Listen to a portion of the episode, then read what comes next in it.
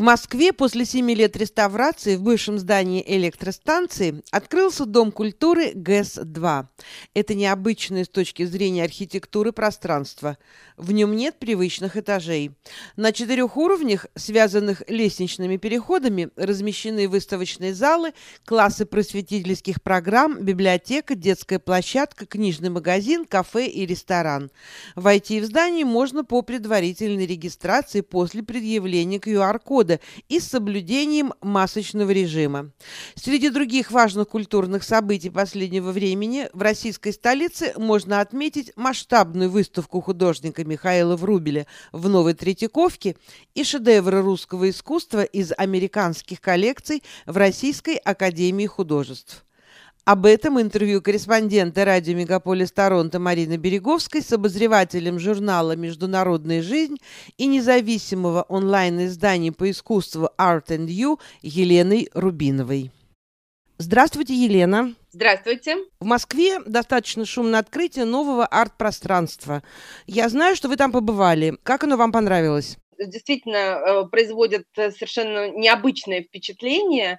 Пожалуй, это единственное сооружение в Москве такого масштаба, которое призвано стать новым культурным центром в самом центре столицы. Это было долгожданным открытием, поскольку из-за пандемии его откладывали пять раз, а сама реконструкция этого здания длилась более шести лет. Еще в 2014 году Леонид Михельсон приобрел это здание для фонда VAC, и выбрал итальянского архитектора Ренцо Пьяно, известного своими музейными реконструкциями э, в странах, в том числе в э, Париже, центр Помпиду, это одна из его работ. И вот Само открытие случилось 4 декабря, а до этого, по-моему, три дня его открывали для разных э, вип-персон, в том числе там побывал даже российский президент. Необычное для него место. Ну вот сегодня довелось это все увидеть своими глазами.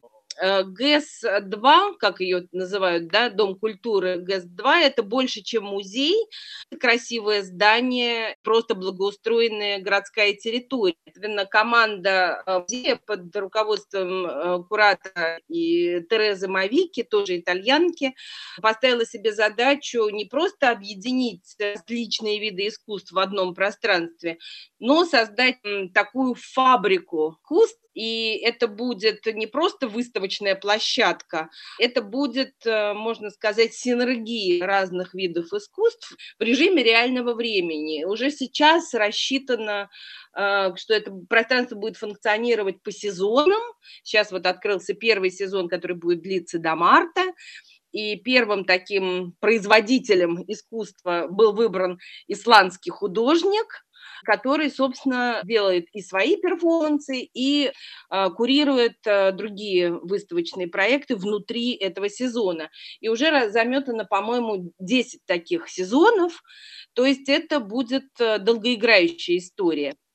Ну, если вот говорить об архитектурной составляющей, я бы сказала, что она на меня произвела большее впечатление, просто потому что это настолько масштабно и великолепно выполнено, что даже как бы немножко перекрывает, наверное, с первый раз те арт-составляющие, которые уже находятся на этой площадке. Если говорить в цифрах про это здание, то это четыре этажа под стеклянной крышей, огромный концертный зал и даже березовая роща, которая которую высадили специально перед зданием, сделав такую как бы территорию, заполненную природным ландшафтом невероятные высоты трубы 70 метров, э, темно-синие трубы, их четыре, превращающие это э, здание в такой просто лендмарк, то есть его видно абсолютно со всех точек. Я бы сказала, что меня, хотя я не архитектор совершенно, но именно архитектурная составляющая этого проекта, пожалуй, меня визуально впечатлила больше всего.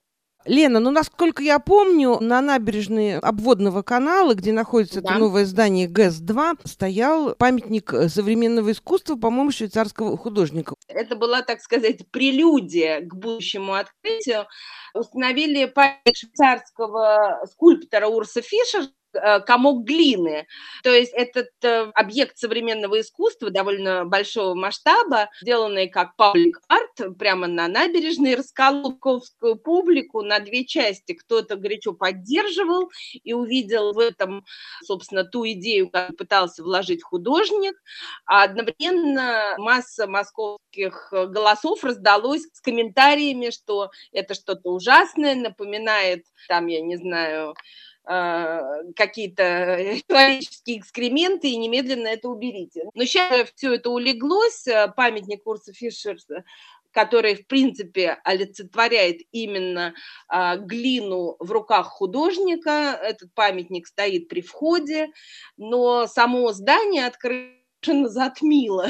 Сам памятник, настолько оно масштабно и настолько оно и будет э, двигать дальше. Те цели, которые поставлены фондом VAC для того, чтобы превратить этот центр в такой открытый центр, э, в котором э, искусство будут не просто выставлять, а его будут создавать в интерактиве публикой. Елена, в Москве сейчас проходят две выставки русского искусства.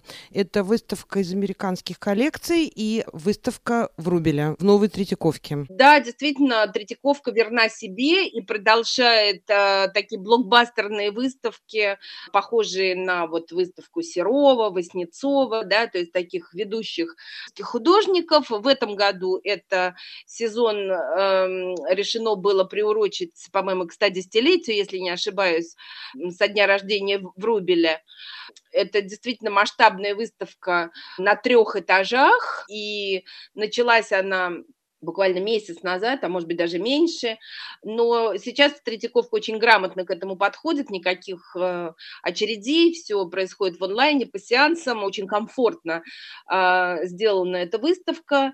И кураторский замысел именно состоял в том, чтобы представить в Рубеле не только такого всем знакомого там по э, таким поздним работам, как «Демон», «Царевна Лебедь» и прочее, прочее, но и э, выставить большое количество его графики, причем поздней, особенно раковины, то есть такие мелкие детали, которые, как правило, мы не видим. И вот э, секции графики отведено большое место, и многие критики отмечали, что это действительно такой прорыв, э, показать э, Врубеля не только как мастера живописи, сценографа и керамиста, то есть те работы, которые наиболее известны, но и как очень тонкого графика и рисовальщика. А вот в крыле новой Третьяковки сейчас идет э, еще одна такая знаковая выставка, которая тоже была отложена из-за пандемии. А, надо сказать, что этот международный проект приурочен к году Германии в России. А, она приехала сюда из э, Берлина, а потом поедет в Париж, и она посвящена современному искусству Европы, собрано со, со всех европейских стран, более 90 художников, все современные, в том числе и некоторые российские. Называется она «Многообразие и различия. Э, к ней приурочили в том числе разные образовательные программы, и это просто как глоток свежего воздуха, потому что действительно мы за последние два года видим довольно мало европейских современных художников в силу всем известных причин, и это такой вот прорыв, действительно мы видим то, что было сделано в европейском современном искусстве за последние 30 лет.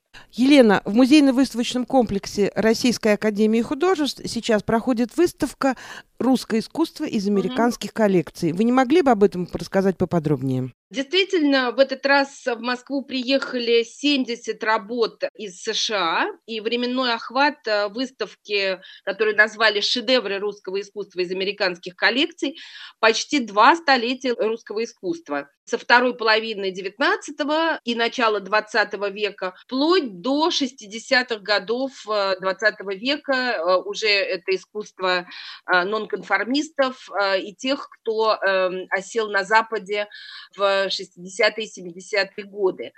Это выставка, которую проводит Нью-Йоркская галерея ABA, основатель ее известный коллекционер и арт-дилер Анатолий Бекерман. Эта выставка планировалась давно, но из-за пандемии, как и многие другие культурные события, ее пришлось э, отложить. Но как только представилась возможность, организаторы совместно с Российской Академией Художеств решили идти вперед. Удивительно, что сегодня искусству путешествовать легче, чем людям.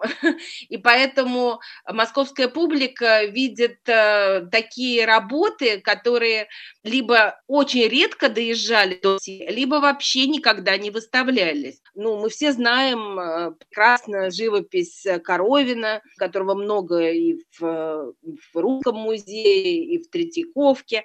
Но, например, его парижский период гораздо менее известен, и здесь на этой выставке представлено, по-моему, не то 7, не то 8 работ, парижские бульвары кисти Коровина, которые а, мы никогда не видели, или, например, такие редкие вещи, как его оформление для кино, то есть он, живя в Париже, он работал с американскими а, режиссерами русского происхождения и вот делал такие необычные вещи. Кроме Коровина, который один из фокусов этой экспозиции, приехали и работы Давида Бурлюка. Тоже это все иммигранты той волны, большая часть их наследия осела в Америке и малоизвестна русской публике.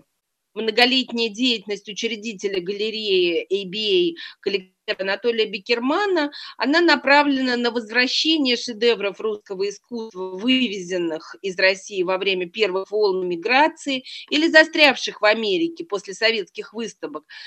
И э, в этом смысле он, безусловно, открыт э, предложением музеев российских, которые заинтересованы в возвращении тех или иных э, художественных имен обратно на родину. Спасибо большое за этот очень интересный рассказ о художественной жизни Москвы и будем с вами на связи.